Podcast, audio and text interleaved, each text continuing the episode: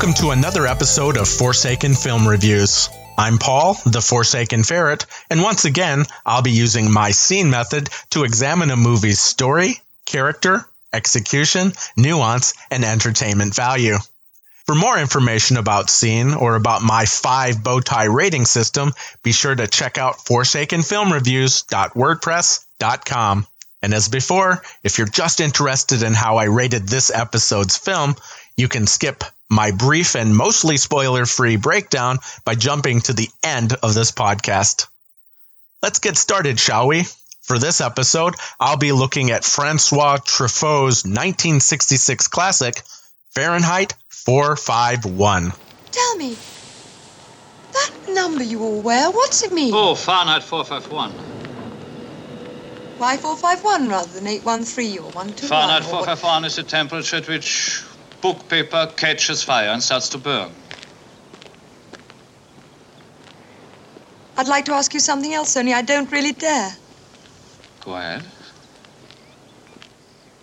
Is it true that a long time ago, firemen used to put out fires and not burn books? Oh, really, your uncle is right. You are light in the head. Put fires out. Who told you that? Oh, I don't know, someone, but is it true? Did they? Oh, what a strange idea. Houses have always been fireproof. Ours isn't. Well, then, uh, it should be condemned one of these days. It has to be destroyed, and uh, you will have to move to a house that is fireproof. Too bad. Tell me, why do you burn books? What? Well, it's a job like any other. Good work with lots of variety. Monday we burn Miller, Tuesday Tolstoy, Wednesday Walt Whitman, Friday Faulkner, and Saturday and Sunday Schopenhauer and Sartre. We burn them to ashes and then burn the ashes. That's our official motto. You don't like books then? Do you like the rain? yes, I adore it. Books are just so much rubbish. They have no interest. Then why do some people still read them, although it's so dangerous? Precisely because it is forbidden. Why is it forbidden? Because it made people unhappy. The story is based on a novel written by Ray Bradbury. The screenplay itself was written by the director Truffaut and also by Jean Louis Richard. It's set in a world where the government has banned literature. It's a world where firemen do not put out fires, they actually set them. The film's primary focus is a fireman named Guy Montag, played by Oskar Werner. Montag starts out the story as a loyal citizen, performing his duties and following the law. But when he encounters his unorthodox neighbor, Clarissa, he finds himself doing the very things that he's tried to stop people from doing in the past. Julie Christie plays Clarissa, Montag's neighbor. She and Guy notice each other during uh, the daily commute and they start discussing jobs. Having learned what he does, she asks him, Has he ever read any of the books that he has burned?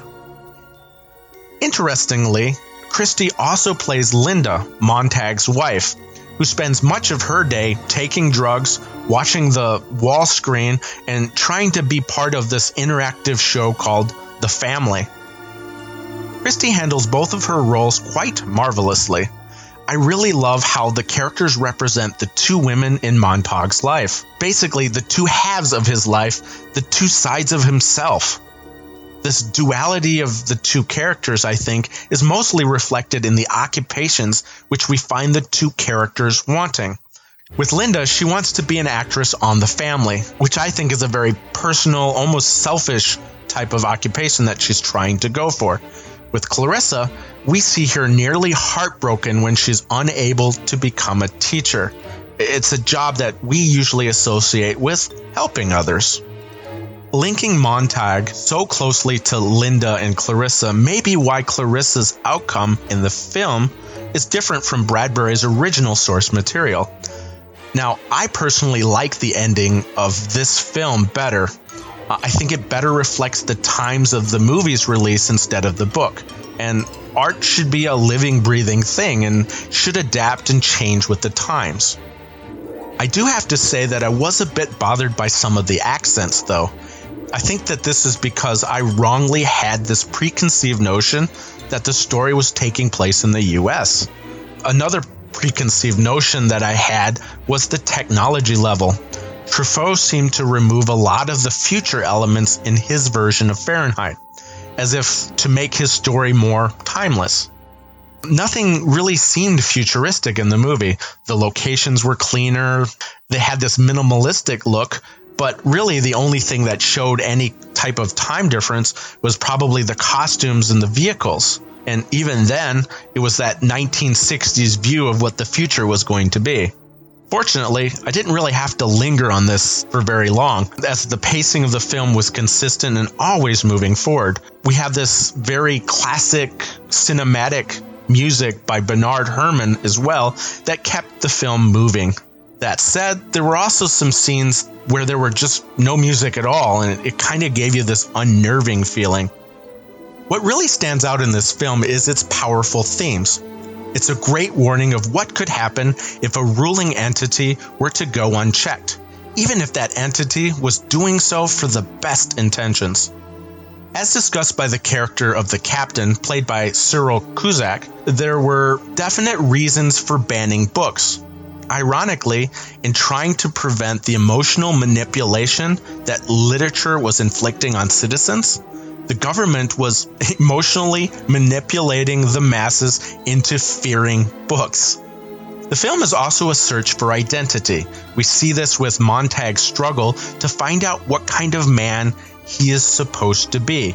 And we truly only see what that man is after he select the book that he is to memorize.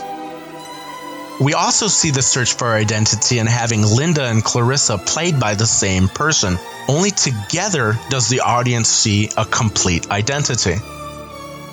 Along with themes, I also love the use of symbols in the film. Most notable, of course, is the fire itself. It represents the spark of knowledge, but it's also a destructive force.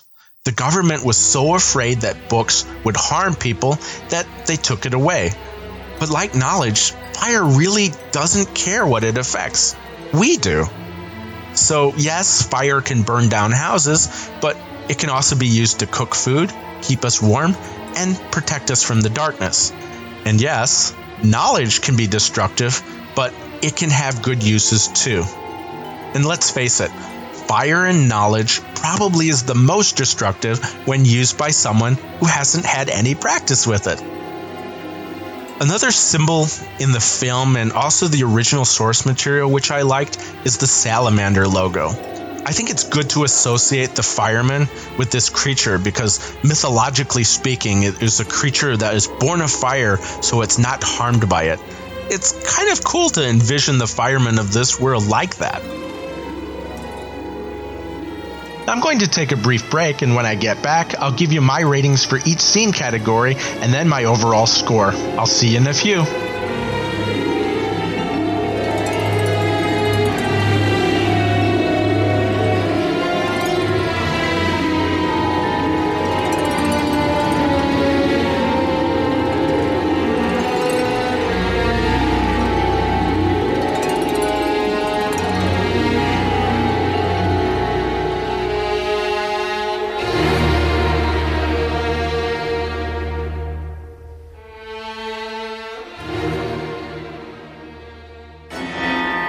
Weekends are a good time to listen to podcasts, unless the weekend begins with Friday the 13th. Return to Camp Blood is Jason's podcast, and no one will be left alive. Join Chris, E, Eric, and Oz as they return to Camp Blood every Friday night at CampBloodPodcast.com. Don't forget to rate, review, and subscribe to the show wherever you listen, or you'll find yourself the latest victim of Jason's wrath.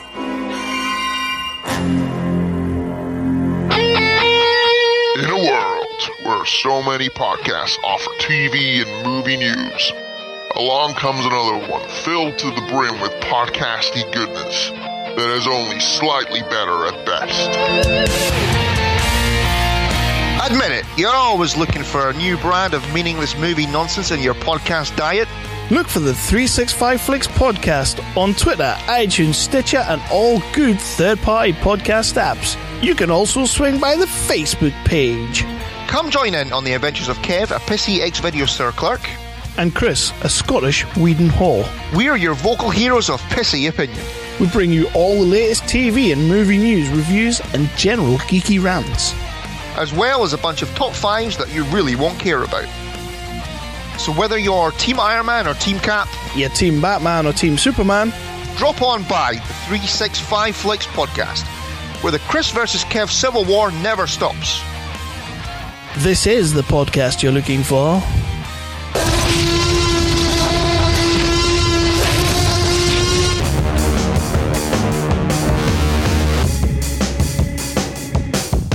I am one sick puppy. If you like things that go bump in the night that you don't have to pay by the hour, check out the Dead as Hell Horror Podcast. Horror movie and comic book news and reviews at deadashellhp.com or Dead as Hell HP on Stitcher, iTunes, Blackberry, and Zune.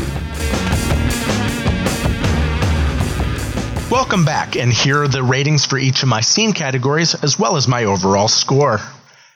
For story, I give Fahrenheit 451 a 4 out of 5 bow ties. I thought the story was amazing, and I would definitely love to see this film remade with some modern themes.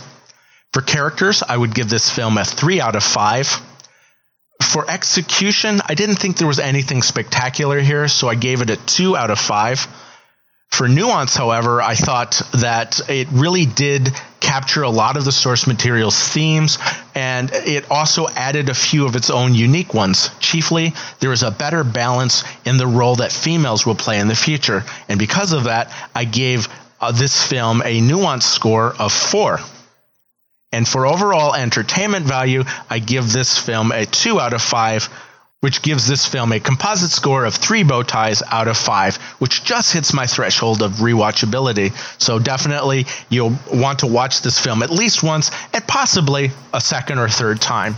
Thank you again for listening. If you like my reviews, please subscribe to this podcast to make sure that you get all the notifications for the latest releases. And don't forget to check out any of the other fine shows that are offered at Astro Radio Z. So until next time, I'll see you with a new Forsaken film review.